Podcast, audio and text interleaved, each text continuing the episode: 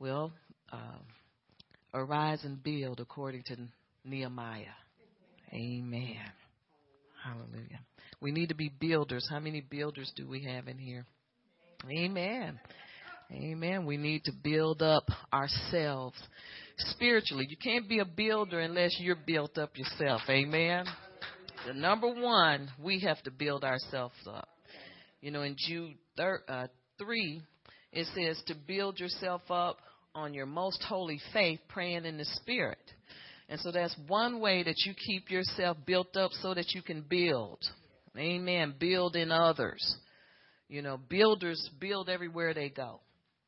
You don't have to be an apostle, so to speak. I'm not talking about that level of building, like building churches and ministries.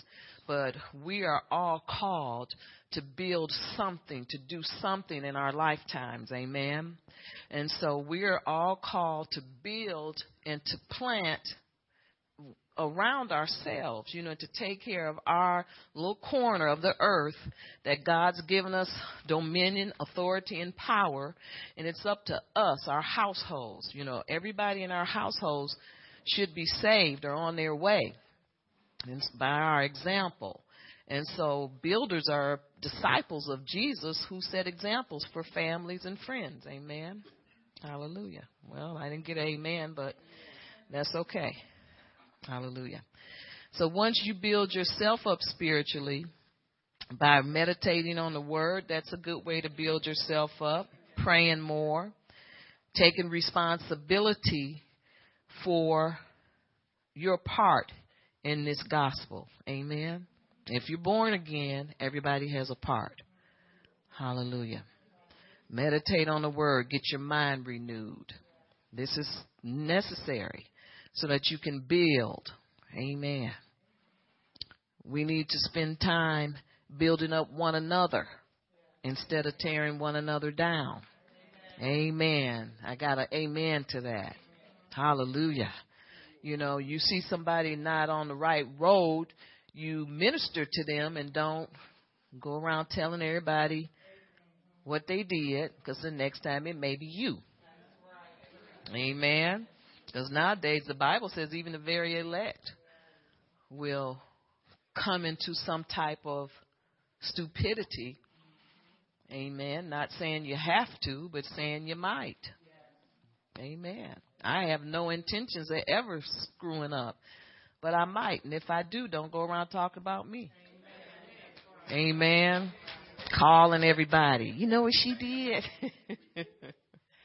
But that's how us Christians act, but we're not supposed to. When you see a brother in the fall, the Bible says to, you know, minister to them and smack them. A smite or a smack from a Christian is a blessing if it's done in love, not criticism, but in love. Amen. Hallelujah. And so you have to be really concerned. You do like you would do your children. Amen. So we need to be determined to love one another. That's the first way, after we stay built up in the word. Loving one another is a good way to build one another up. Be a builder. Build on the inside of people. You know, plant that seed of love on the inside of people where they would, you know, do better, live better. Amen. Correct in love, encourage one another in love. Don't mean you have to go along with dumb stuff. That's not what I'm saying. Amen. We need to spend time building up the church. Amen. Well, how do you do that? First, by giving, by helping in any way, you know, cleaning. Some people, they never want to do that. They don't think that's their job. It's somebody else's job, the one that do it all the time. It's never their job. Amen. But keeping the building right, giving towards things that's wrong so that, you know, we can get it right. That kind of thing. Amen. Being obedient, just being obedient is one way of building up the church, supporting the people in the church, bringing people to church. That's something we don't do. That helps support the church. Amen. It builds the church because we're builders. Amen.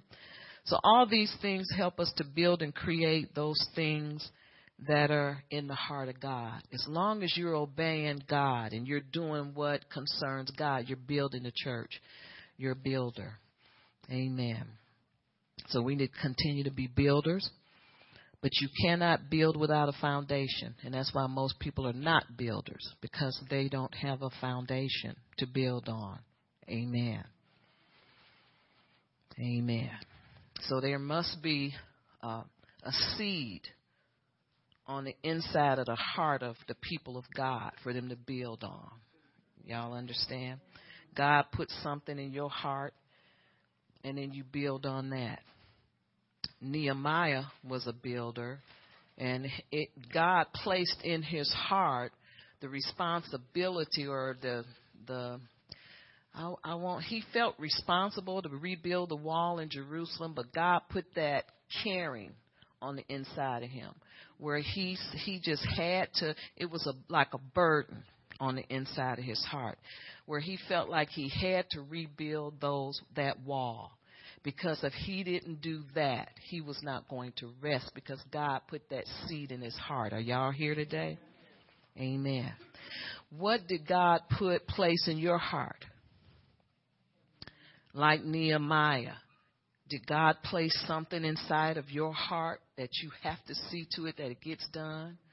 Yes, he did. Because if you're standing for anything, then that seed is in your heart. That's why you can't let it go. You want to run from it. You want to shoot it. You want to bury it. It ain't going nowhere. Well, that's how Nehemiah was. He wanted to get rid of that problem, but he couldn't. He felt responsible. See, anything that you take a stand for God in, it's your responsibility to see to it getting done, to see it through to the end. I'll give you an example. You've heard of these young Christian girls and boys, and they're now putting that ring on their finger, and they're saying, promise ring. And they're vowing to God before man and before heaven that they're not going to have sex before marriage. And so they're making a vow or a promise to God. And so this is something that God put in their hearts, although people make fun of them and laugh at them. But God put that in their heart, and it's like a burden for them to carry and see it through. Amen?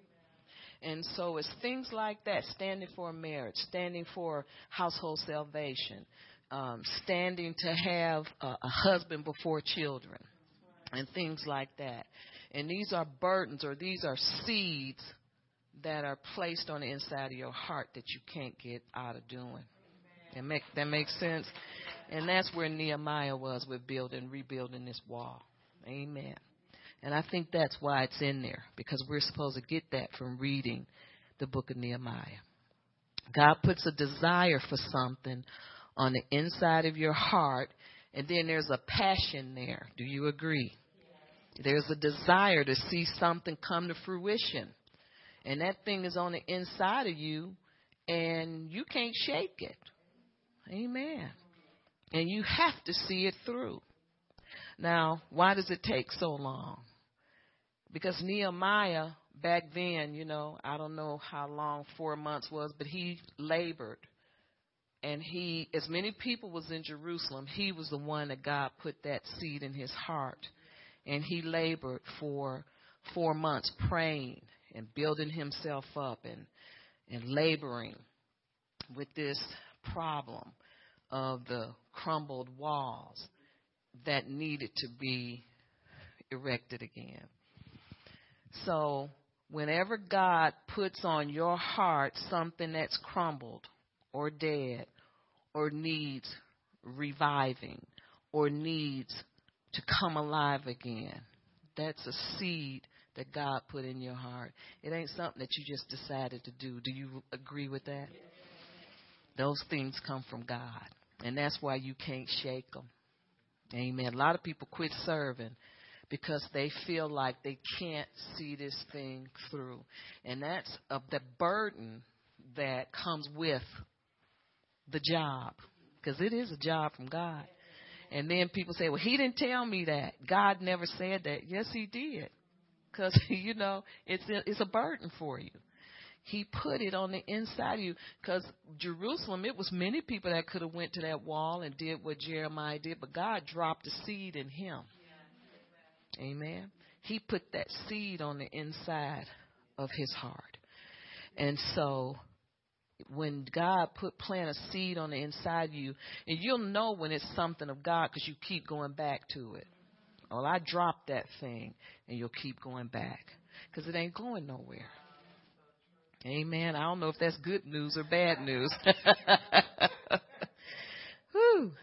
You know, we think of all these different ways we could do a shortcut, but then as we live, we see it won't work, because even with our spiritual sense and spiritual minds, we know that it's not going to work.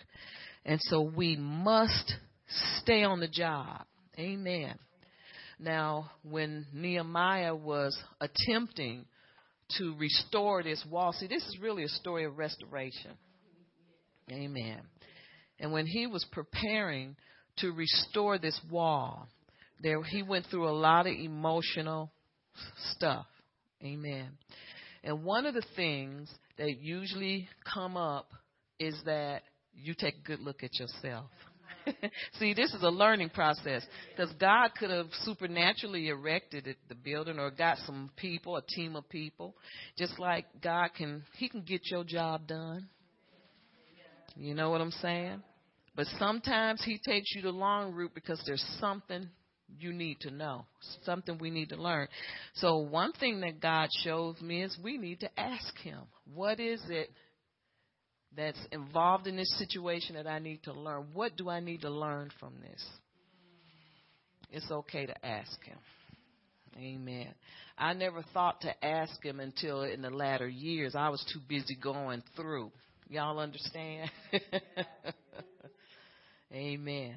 But we need to ask God, what is it that I'm supposed to be learning from this situation?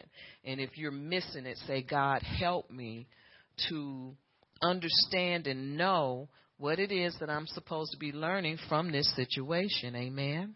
Because God puts the desire for things on the inside of us. It's a passion and it's a desire, and we are to see it to fruition. And we already know that. But because he lays it on our hearts, we should be obligated. We are obligated to see these things through. Amen. Amen. It wakes you up in the morning, this passion, this seed that God places on the inside of your heart to do. Because, see, really, this is a work of God. It ain't a work of man. This is a work of God. Amen. And I know most people don't like to look at it like that, but we got to call it what it is. It's God's work. Amen. God has called you to do a great work for him. Why? So that he'll get the glory out of your life. Amen. Everybody watching. Amen. And so he places that seed inside of your heart. You think it's your idea to take a stand for something. It's all God. Amen. If it's nothing but to see your children and your grandchildren serve God and get saved. Amen. That's a seed that he put in your heart. Hallelujah. And so that's why you can't shake this thing. That's why it seems like it won't go nowhere. That's why every time you say you're going to quit, and I go find me a baby daddy, you don't do it. Because it's God. Amen. And you know that God has a more excellent way for you to get what you want. Because it's already done. He's already done it. But he's just waiting on us to learn something. Really, he's waiting on us to get our attitudes and our mind stabilized, you know. And that's why I'm saying we need to ask God, what is it that I'm supposed to be learning from this situation? And when we learn, or when we find out what it is, sometimes God is just trying to teach us some patience. Amen. Because it's bad to be hyped up and, you know, not a patient person. You know, it's bad to have a boss like that. because they'll ride you like a donkey because they don't have any patience. And so all these things has to be taught by God. Patience, and really God just wants a deeper relationship with us. Amen. And so he has what we need, and he'll give you what you want. But sometimes these situations create relationship with him and us. We get to know him a little better. Amen. So these things you can't shake. You try, but they're there every morning when you look in the mirror, unless you block it out. And then it always comes back. Something always feels out of line. Amen. And so it's kind of like something in your life needs tweaking, or something needs to be adjusted. That's the seed that God put on the inside of you that you must carry to fruition. You must do this. Amen. Like Nehemiah, his burden was to repair the walls of Jerusalem. But with us, it can be many, many things. Amen. And so God will do this sometimes because he wants the attention of them people that's watching you that you don't know about. Amen.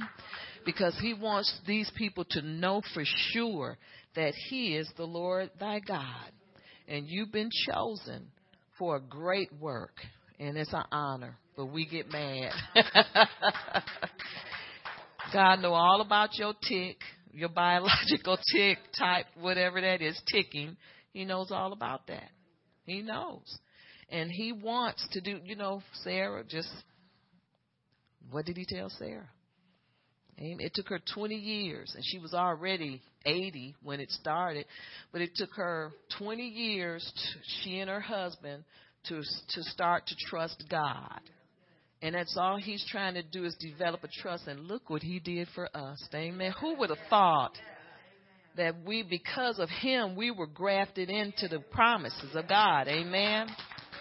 If it weren't for Abraham and Sarah and their faith, we wouldn't be sitting up trusting God to do something impossible for us that man can't do. Amen. He staggered not at the promises of God through unbelief. Okay, we all fall in unbelief, but God is using them as an example to show you that if they can come out of unbelief, so can we, and receive the promise. So let's go to Haggai first. We'll go back to Nehemiah, the book of Haggai.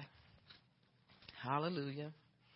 I was going to tell you where it is, but you have your mobile devices. Hallelujah. Haggai 1, verse 2.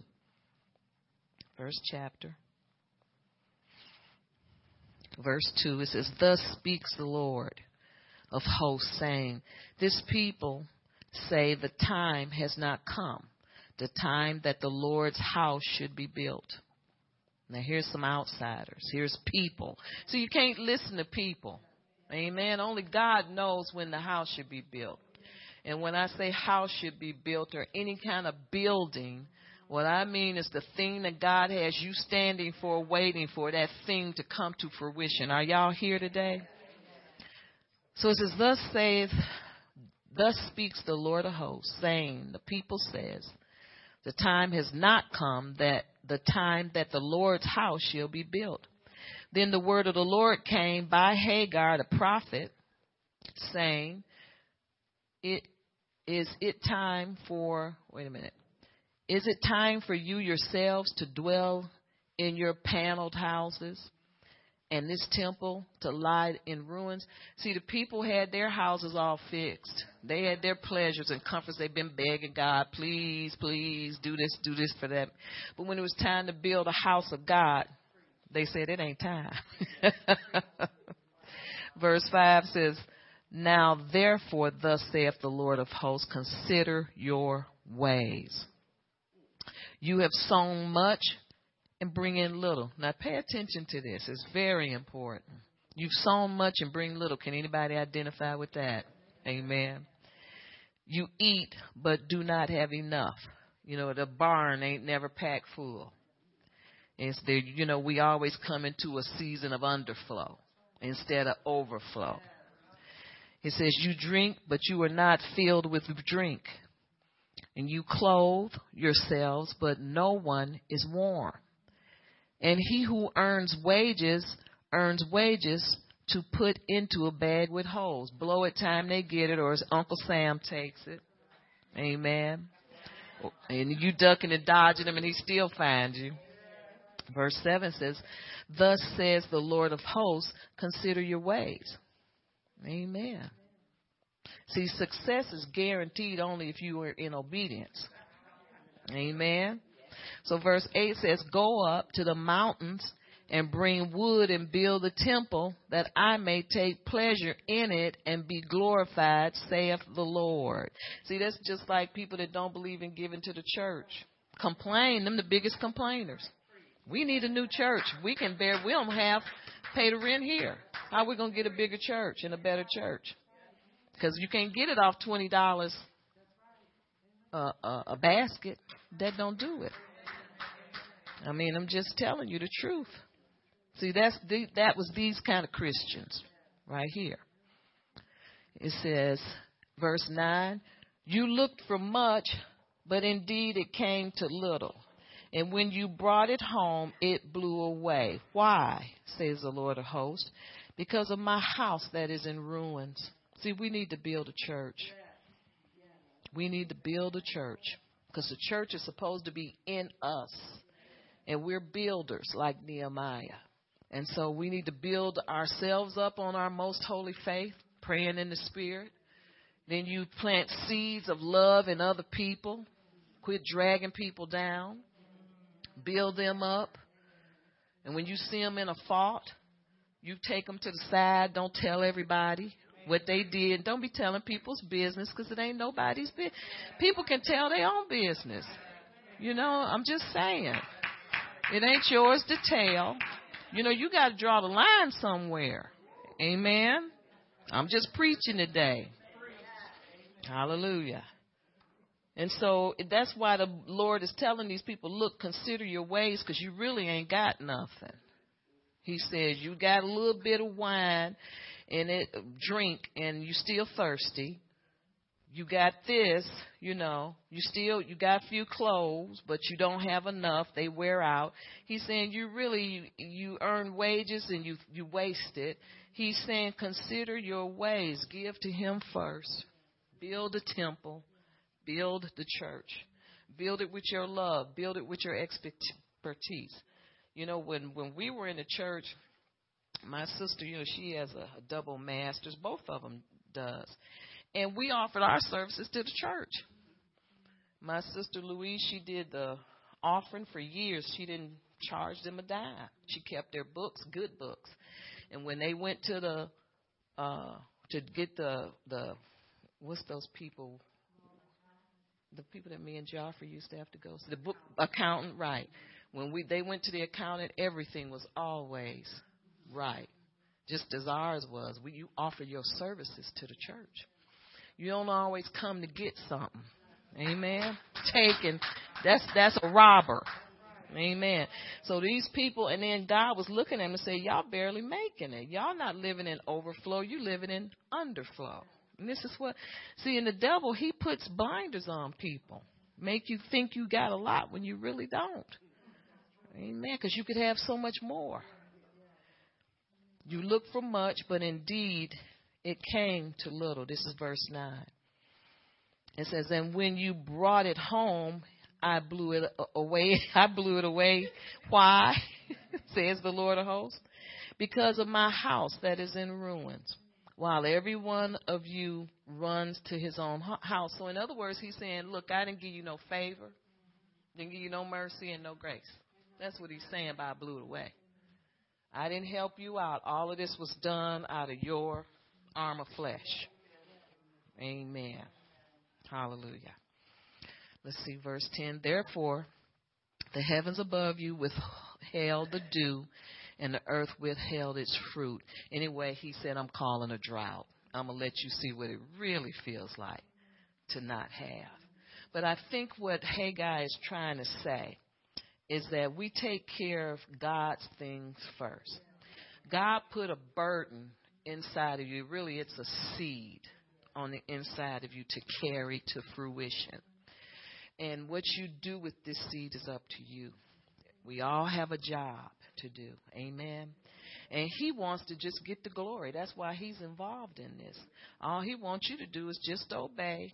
You know, show a little love, do a whole lot of forgiving. Become almost invisible, which it don't hurt no more. Amen. That didn't kill me. Thought it would, it didn't. You'd be surprised what we can handle. For his glory. Not for me. I was chosen. We're all chosen. Amen. And so this is what Nehemiah the Builder is really all about. It's time for people to arise and build. Amen. In other words, it's like what Pastor Bart was saying yesterday. Put your faith has a corresponding action. Get out of the boat. Amen. And show your faith to get what you need. Because although you're doing okay, God can give you more. He can help you more and give you better. And it is time. That's the season we're in. We're in the season where you come out of the closet boxing. Amen. To get what God has promised. Not to do anything else. Not to do things on your own. You waited this long. Get it from God. Get what God has for you. And it takes faith. And you can, you will, and you must. Because God is with us. And he has carried us this far. Amen. Fear will cause you to accept how things are. You ever been there? And you say, oh, well, I'll make it on my own. Who needs whatever? And you can be satisfied, but that's it's a false thing. Amen. Fear will also, looking in the natural, throws you off. And you just say, well, I'm just going to just be by myself or whatever it is, you know, and I don't need nobody. And then you start to build a wall up around yourself. God doesn't want that. All he's doing is he's using us as examples for the world. Amen. So arise and build. Build your church. Build your family. Build whatever it is that you know, and this is including ministry, evangelism. It's time. You tell people about Jesus because we're living in the last days. Amen. Hallelujah.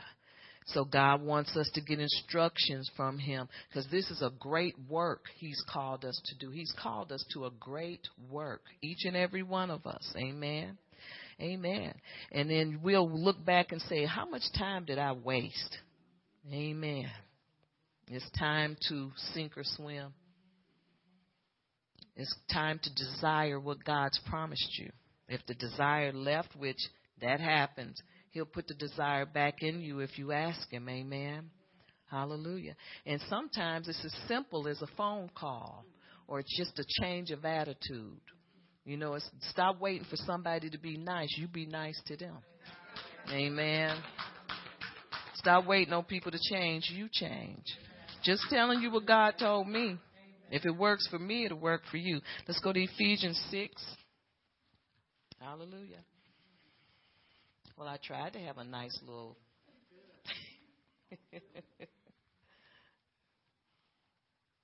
nice little water message.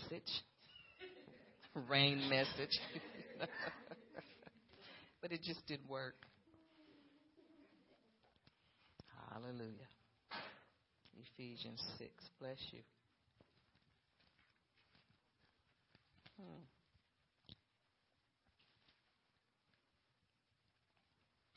I'm looking in the wrong place.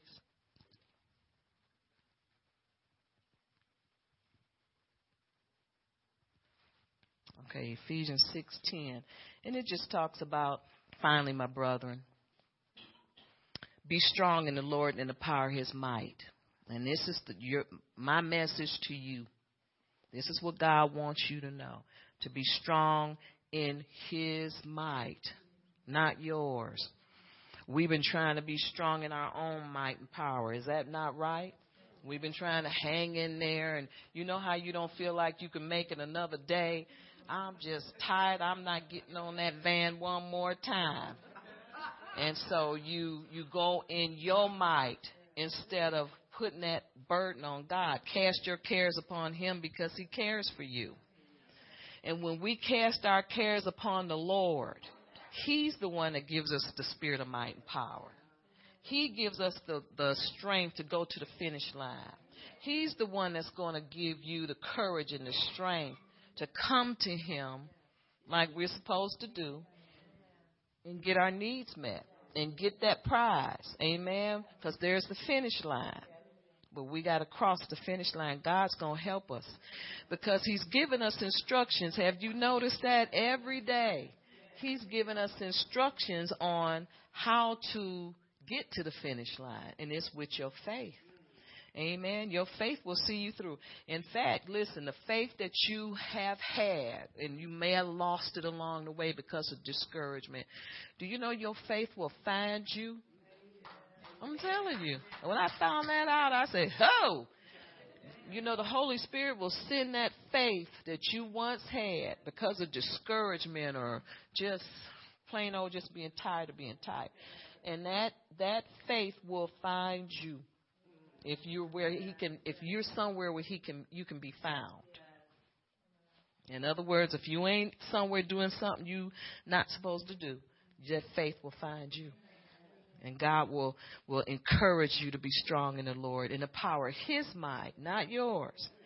And so, in other words, God just wants us to talk to him and you know, ask him, you know, God, I need more power. I need whatever. I repent. Whatever it is you need to do, do it. Amen. Like Mary told the servants, whatever my son tell you to do, do it. Because God is with us like never before. I'm telling you, it's just a good time to be serving God. I'm glad I'm serving God around this time. It's just... because you know what? If you don't know nothing else, know this, that this is the season for big miracles. This is a season for miracles. This is a season where you can get whatever you want from God. Amen. You can get whatever you want from God. But you got to believe this. You know, if you haven't believed it any other time, believe it now.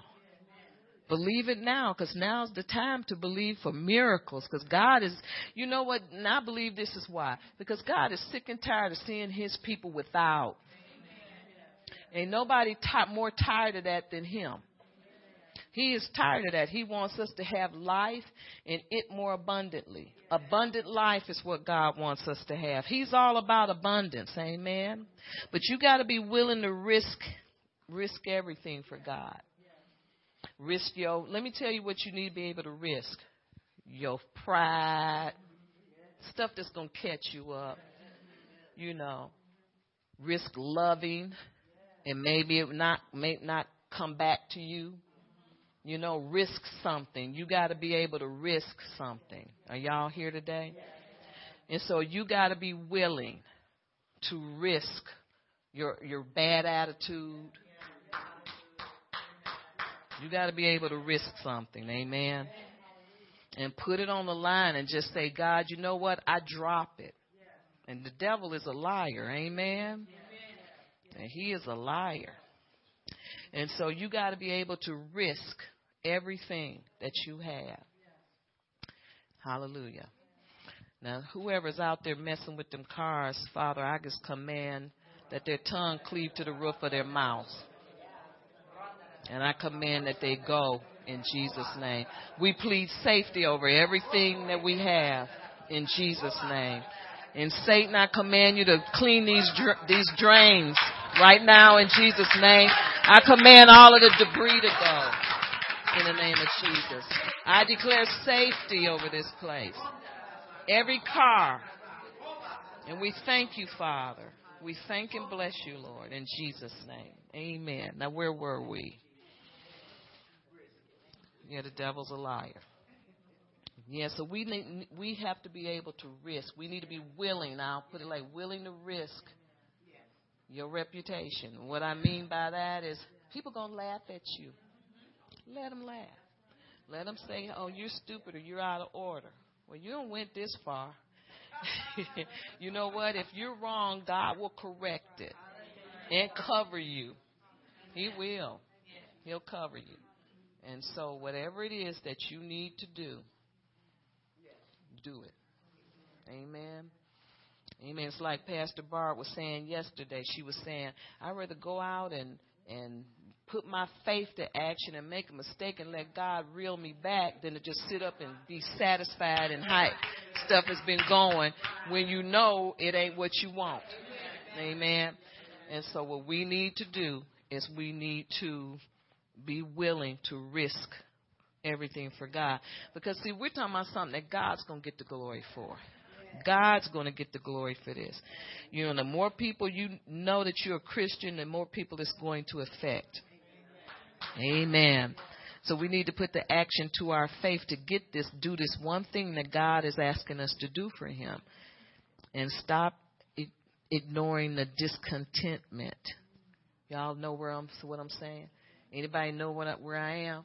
The discontentment in your heart. Amen. Hallelujah. The discontentment in your heart. That feeling of incompleteness, that feeling that something is missing, the feeling that you just need something else. You know, it's that's discontentment. Amen. Man, but God has put a promise in your heart. And that's really what it is. Y'all hearing me? And it's a spiritual thing. You've been working, waiting, praying, expecting, and standing. It's time to possess. Amen. Hallelujah. And you possess with your faith. Amen. And this is where Nehemiah was. He pondered and he was concerned about that wall because he wanted to build that wall back. Amen. Because Jerusalem was known as a great city and still is the home of Jesus. And he just, God put that burden on him to figure it out. And we will figure it out. Amen. But it's all in what you expect from God. Amen. And we can do this because it's not too hard. So, God, these things are important. And you notice we're quick to put these things on the back burner. These God things, these God issues, I should call them. Let's go to the book of Nehemiah.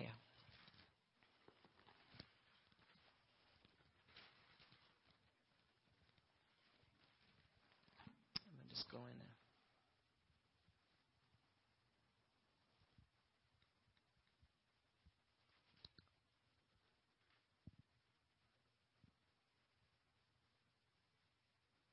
Let's see, Nehemiah, sorry about that, 2.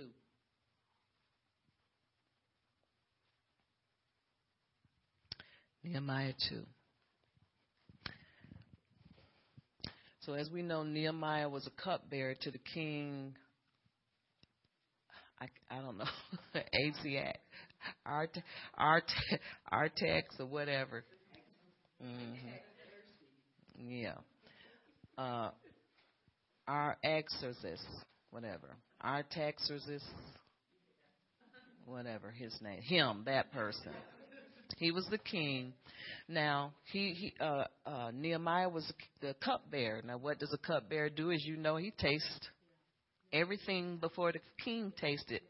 And if he lives, then the king eat it. If you don't croak, fall over, bend over.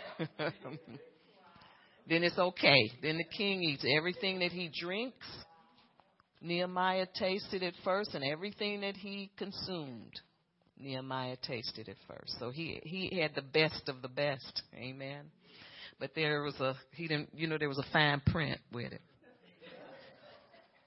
It's just like all those medications that you can get to make you sleep, but then the fine print, it could blow out your kidney, it can blow out your, all of this, the fine print. Yeah, just to get some sleep, you can trade up a kidney or a liver. So that was the fine print on his job. I'm sure his job description didn't have it on there really big.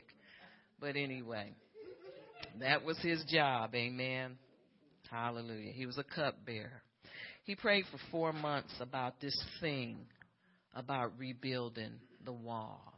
Anytime God rebuilds something, that's restoration. So that's really what I'm trying to say to you. Verse 2. Therefore the king said unto me, why is thy countenance sad, seeing thou art sick? Because, see, he knew had nobody poisoned him, because he'd have been dead. He said he ain't sick, so why is your countenance so down? And he said, this is nothing else but sorrow of the heart. And that's what I want to talk about, sorrow of the heart. Sorrow of the heart comes when you wait and wait and wait and never receive the promises of God. Are y'all here today? Sorrow of the heart comes, and you get discouraged, and you start to think that God is not thinking about you. But God is thinking about you all the time. I made up my mind, and I'm going to believe that. Amen. I'm on God's mind every day, all the time. Amen. He's thinking about me. Amen. Hallelujah. So you got to stop thinking that God ain't thinking about you. Amen. His thoughts are not like ours. They're higher. And you can know. Now, this is one thing. I know I'm off the subject, but I'm just going to tell you this right now. You can know the mind of Christ. If you're born again, and if you meditate on the word, praying in the spirit, and you got all of doing the things that you can know the mind of Christ. But you cannot spiritually discern God's mind and heart with your carnal brain. Now that's what you cannot do. Everything that God does is spiritually discerned. That's why people miss God, because they're in the flesh. And you can't, even if you're a serious person, if you don't have spiritual discernment, you won't know the mind of Christ. But you can. Amen. You can. Yeah, but you got to be a real one of them real Christians. Not a fanatic, but a spiritual Christian. You know, there are spiritual and carnal Christians. And so if you're spiritual, you can know. And, you know, and so Nehemiah knew the heart of God. And he knew that God wanted this wall to be repaired. God wants restoration. He wants it. Amen. Amen.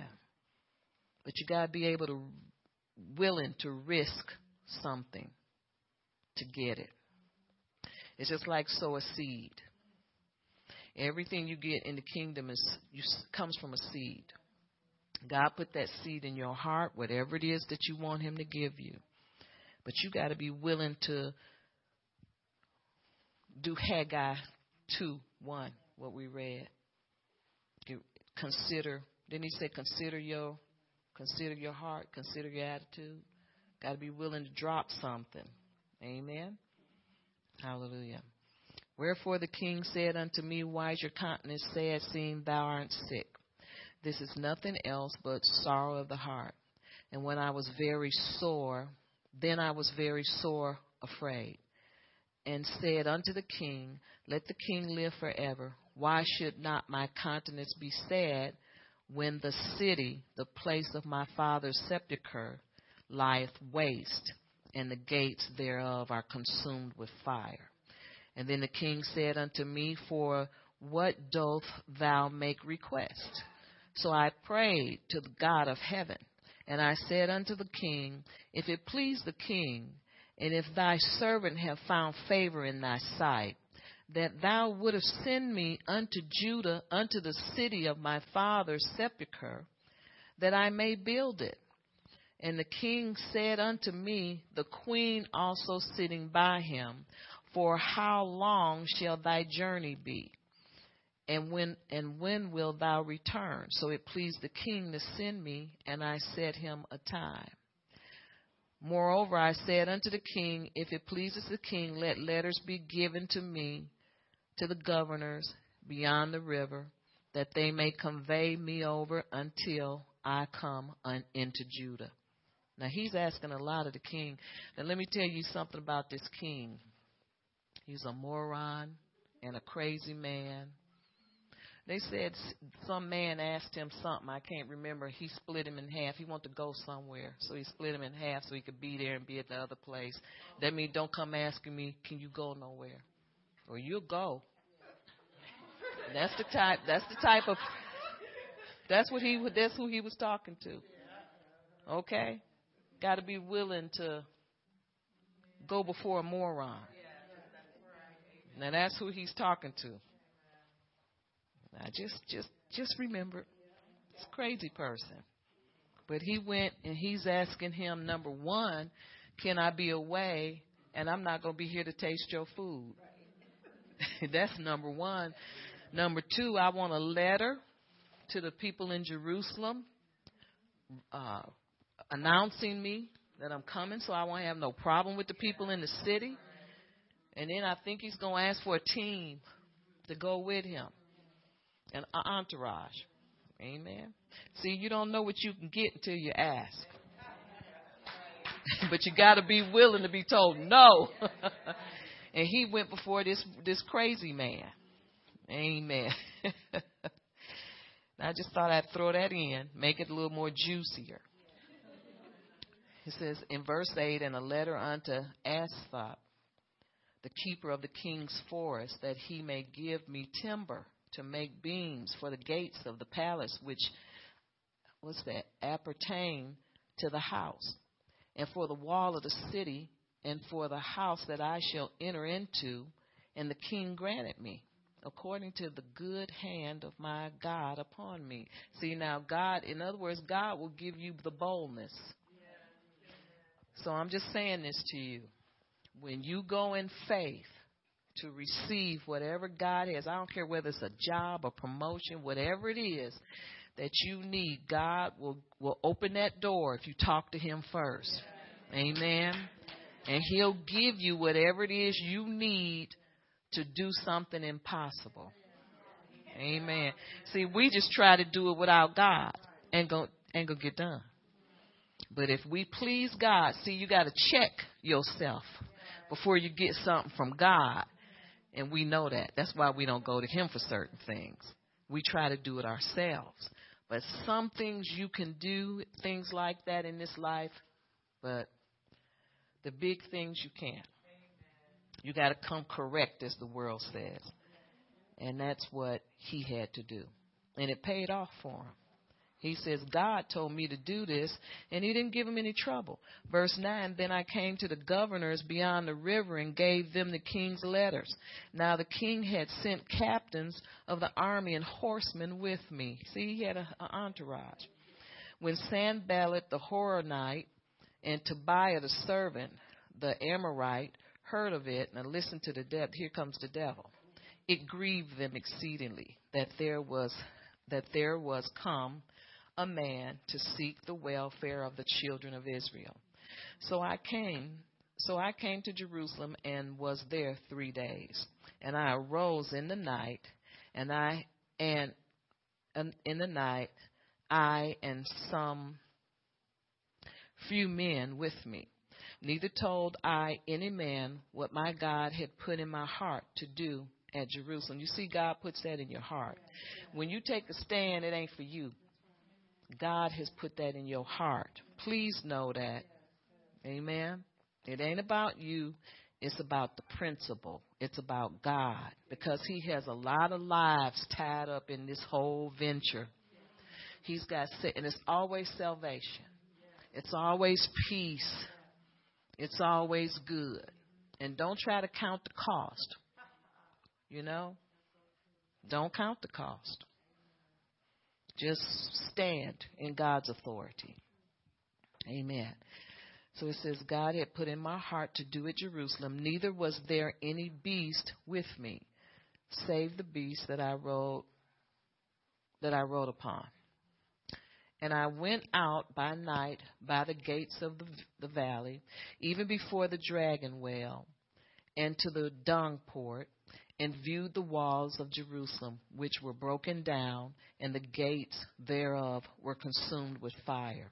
Then I went on to the gate of the fountain, and to the king's pool, but there was no place for the beast that was under me to pass. Then I went up in the night by the brook and viewed the wall and turned back and entered by the gate of the valley and so returned. And the rulers knew not whither I went or what I did. See, now this is something you have to understand. You can't tell your business to everybody. Move when God say move. Amen. Well, if it's God, I can do it anytime. Timing is important, you know. So you move when God say move. You obey him because this ain't your thing. This is God's thing. Amen. Amen. He knows when the best time to do things. Okay, so verse 17, I think that's where I am. Then said I unto them, ye see the distress that we are in, how Jerusalem lieth waste, and the gates thereof are burned with fire. Come and let us build up the wall of Jerusalem, that we be no more a reproach. Amen. Like Detroit, a reproach, but God is removing that reproach. Amen. Just wait and see. That work that we do when we get on that band and we go to Detroit and we pray those prayers, I'm telling you, changes are being made already. Amen. Hallelujah. Hallelujah. Praise God. Well, see, that's the same seed that he put in Pastor Barb for Detroit. That's why she's been fought so much there, ridiculed, talked about, deserted. Y'all see how the devil, and see, it's the Sanballats of Detroit that's coming down. Because you gotta call out the big dogs when you fighting these devils. Can't just get them little nice intercessors. You got to get these intercessors that's willing to war. Amen. Hallelujah. Them little nice, little prissy ones just, you know, it's no time for that. It's time to get the job done. Amen. So, hallelujah. But that's an example of this wall. Let's see. Verse 19. Did I finish 18? No, I don't think I... Oh, let me do the latter part. Let me do 18 again. It says, then I told them of the hand of my God, which was good upon me, as also the king's words that he had spoken unto me, that they said, let us rise up and build. So they strengthened their hands for this good work. Strengthen their hands. That's what we need to do. They prayed. They strengthened their hands, turned it over to God, and obeyed him. 19. But when Sanballat the Horonite and Tobiah the servant, the Amorite, and Geshem the Arabian heard it, they laughed us to scorn and despised us and said, what is this thing that ye do? Will ye rebel against the king? Then answered I to them and said unto them, the God of heaven, he will prosper us. Are y'all here today? See, that's all you got to tell these Sanballats that don't want to see you prosper, don't want to see you with nothing. Going to talk about, God didn't tell you to do that. Amen. The God, my God, will prosper us. Therefore, we, his servants, will arise and build. And that's what I'm saying to you today. Arise and build. Make up your mind that you're going to see this thing, whatever God's doing in this hour, you're going to see it through. Change your attitude about it. Amen. Hallelujah. Change your heart about it and say, you know what? I'm going all the way to the finish line. Hallelujah. But I'm doing it in the name of the Lord, because this is God's business. See, this wall, really, God has not been mentioned much, but this was the holy city Jerusalem, which still stands today and still fighting the same fight. But if it hadn't been for people like Nehemiah and others that have protected and respected the holy city Jerusalem and stood for them. And did you notice that Arabian person? Still trying to take the city down. Y'all here? Hey, but we love everybody. But, you know, the Bible don't lie. Amen. Hallelujah. The God of heaven, he will prosper us. Therefore, we, his servants, will arise and build. But ye have no portion, nor right, nor memorial in Jerusalem. Amen. And so we might go a little bit further. But let's go to 2 Samuel 2. We can come back to Nehemiah. 2 Samuel 2. And is there a lot hooked up with your life and God and a big, yes it is, mm-hmm. worthy of being printed in a new Bible called the Latter Day Bible. But God didn't tell us to write it. Amen. In fact, he said, don't add nothing, don't take away from nothing that's already been written. But when we get to heaven, we'll be able to, you know, hear God say, well done, my good and faithful servant. And not only that, but in life, on life, before you leave this life, you have a great life. God will bless you, multiply you. Hallelujah. Give you the desires of your heart. It's well worth the obedience factor. 2 Samuel 2:7. Hallelujah. I'm almost finished.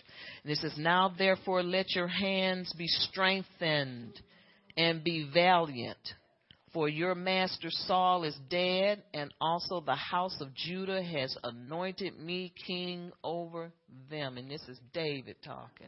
Finally, you know, David, he was called by God to do a great thing. You know, he was in the pasture, herding sheep. And then, you know, and his brothers were more popular, but God called him to kill Goliath. Amen. So, you know, things could be one way one day and then another way the next day. So don't ever think things are going to stay the same. They don't stay the same. Amen. And now in this time, in this dispensation of the grace of God, things are changing quick. I'm telling you. You look, you see how quick 2014 came in here and left? Scary. It came and did what it was going to do, and it left. Amen. I'm telling you. Things are one way one day, and then they change. And things are, you know, life is over quick. Amen. Because there's a rumor out about my age, and I'm still calling the devil a lie, because I don't know nothing about it. You know what I'm saying? That ugly rumor. So, you know, life is moving on, escalating. And we have to get these things done on earth so that God can get the glory. Amen? Because people are going to hell every day. Don't think they're not, because they are. Amen. But Nehemiah didn't fear. Well, he feared, but he didn't let fear stand in the way. Amen. So when he felt fear, the Lord told him to allow me to strengthen your hand, just like it is here in 2 Samuel. Allow me to strengthen your hand. Amen. Did I finish reading that? In verse 7. And be valiant, for your master Saul is dead, and also the house of Judah has anointed me king. In other words, look, I'm not running from him no more. I'm the man. You better get used to me. Amen. Hey, now, I love it. He finally took his position. See, he, in other words, what David did is he finally stepped up and got out the boat. Amen. He got out the boat, took his position, because God had called him to be king. You know, Saul had him on the run, was going to kill him. And he was eating in the desert, eating wild locusts and honey and doing all of these things because he had fear. But God says, today I'm going to strengthen your hands, amen, and make you strong so that you can stand against all of this fear, all of this stuff that the devil's been putting you on the run. Those days are over, amen. Hallelujah. Praise God. Amen. Let's go back to Nehemiah. Let's go to Nehemiah 3, verse 32.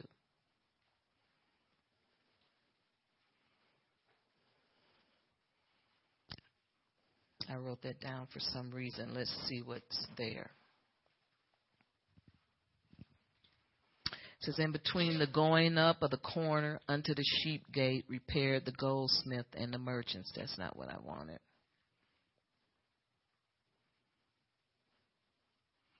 But he had everybody working on that, working on his, let's see. Let's go back to 2, Nehemiah 2. Go to verse 17. Then said I unto them, see ye the distress that we are in, how Jerusalem lieth waste.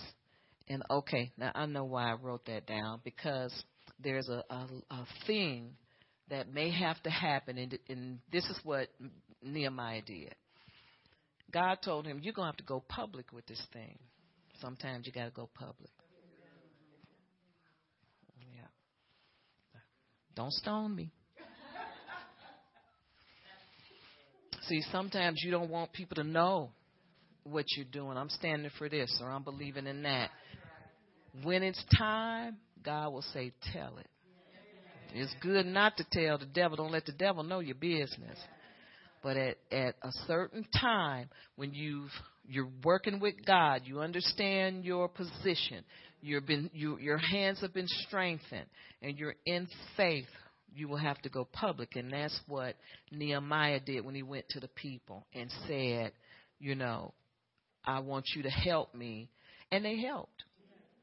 He got the help that he wanted. Of course, he had his papers in his pocket from the king, which didn't help. But see, you got your papers from the king too. Amen. So there'll come a time. I don't tell things until God tell me to. Certain things you can say and certain things you can't. But about my situation, when God tell me to share it with people, I do. Amen. And so, not that I'm trying to keep it a secret, but who cares? Let's go to Luke 9. Almost done.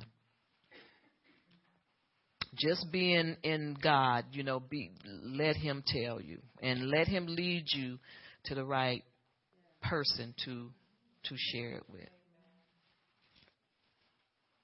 Because, see, that, you know how it is trying to work in secrecy. That'll get on your nerves, too. Can't trust nobody. That'll get on your nerves. God will lead you to people that you can trust. Amen. Okay, Luke 9:62.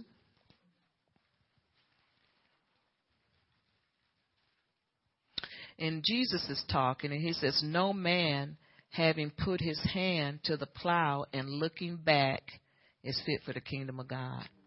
So there's things you got to let go. You got to let go of the past. I'm talking about to get the biggie from God. Get a miracle from God. Hide it in your heart. Share only with those that he's told you to share with.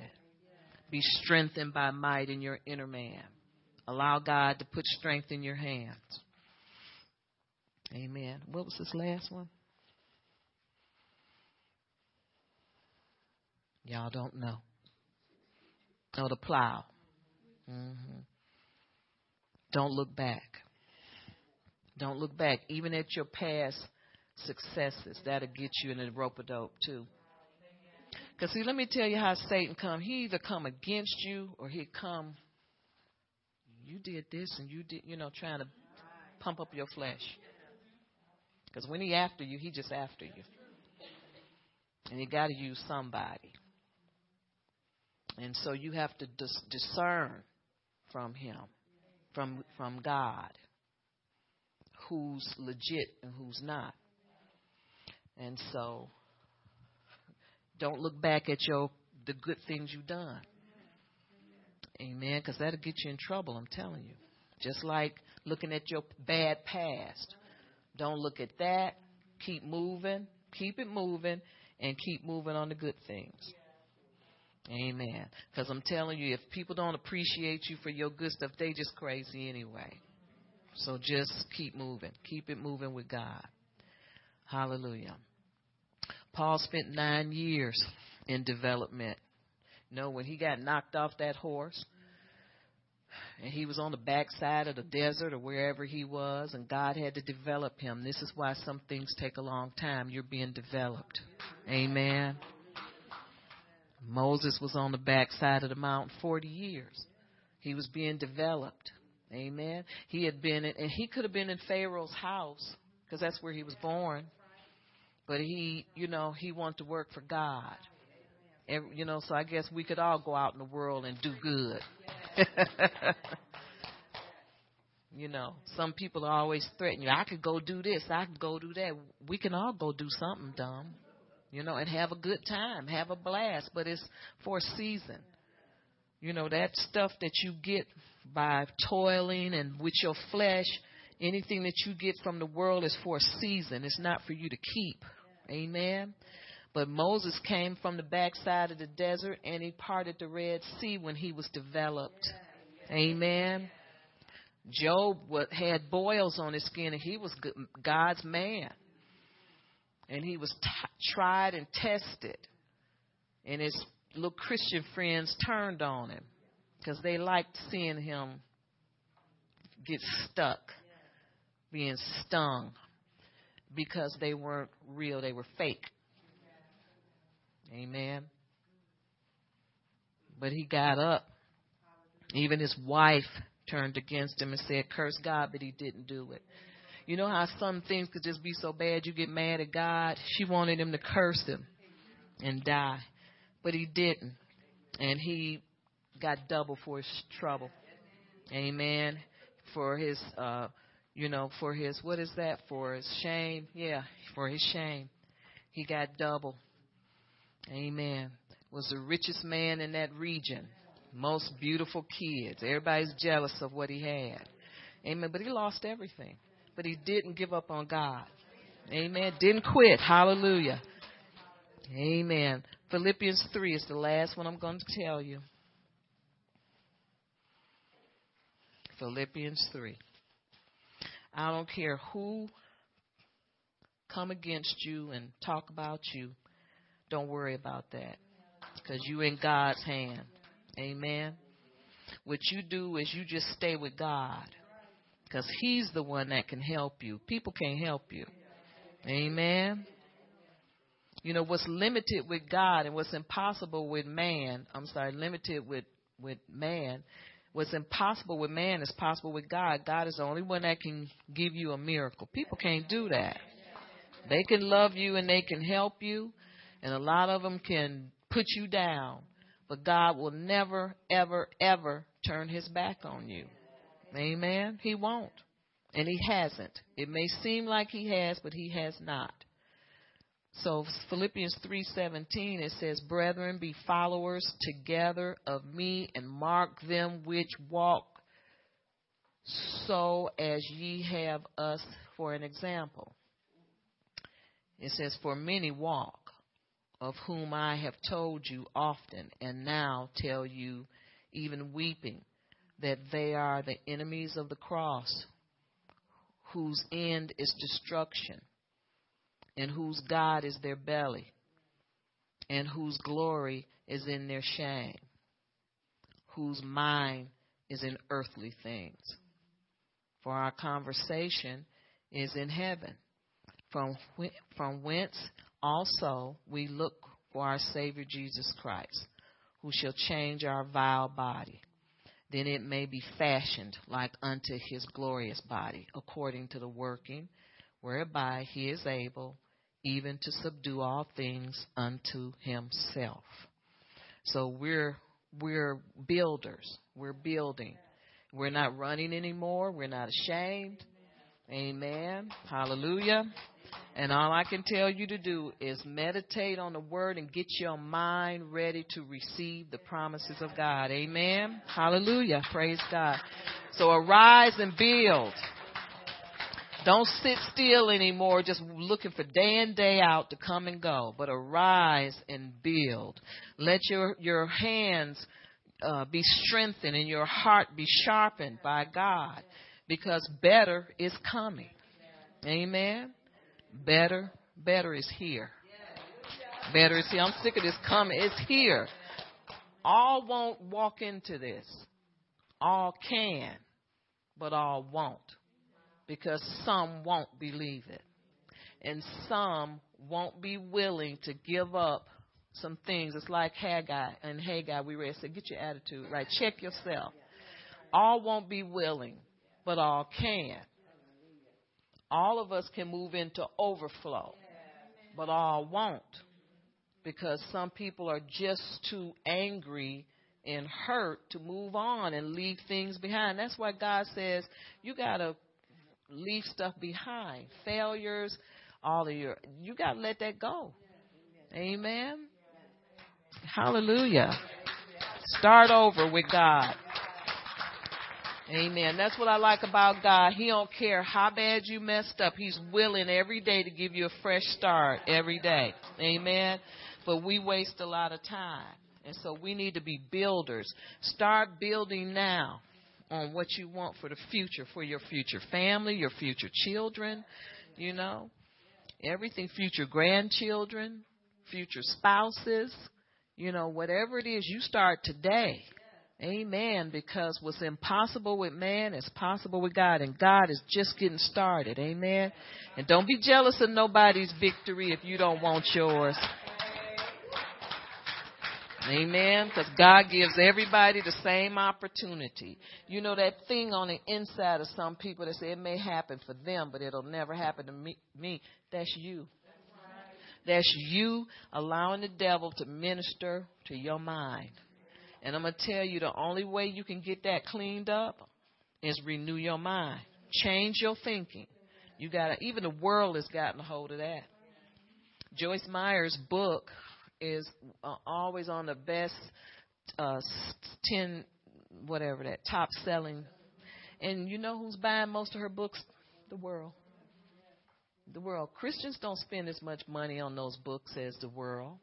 Because they're understanding, oh, you mean all I got to do is think different to get a blessing and stop thinking like I think, change how I think?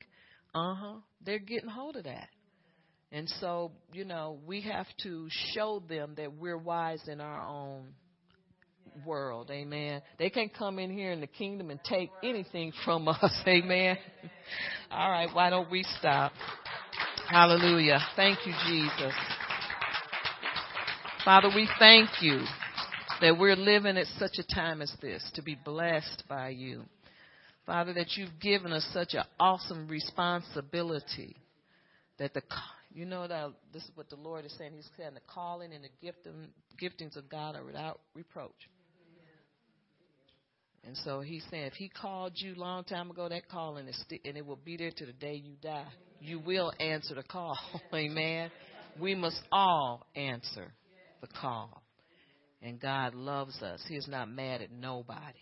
He ain't mad at nobody in here. He wants to help us. Amen. So, Father, we thank you and we bless you. And, Lord, we repent for not fulfilling your call and doing what we're supposed to do. And we thank you, Lord. We want you to strengthen our hands. And we thank and praise you in Jesus' name. Hallelujah. Thank you, Jesus.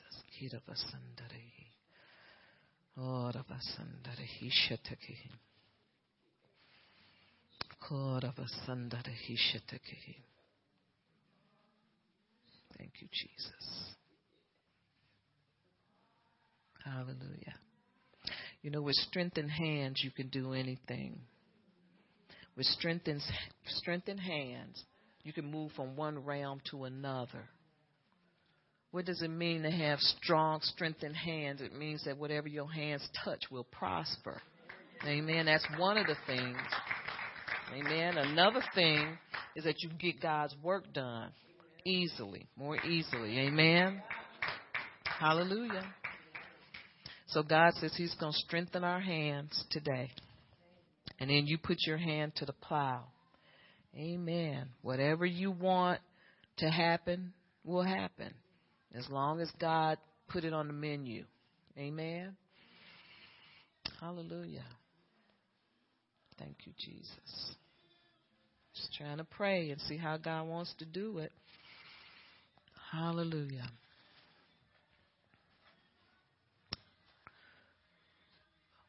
Why don't you turn it up?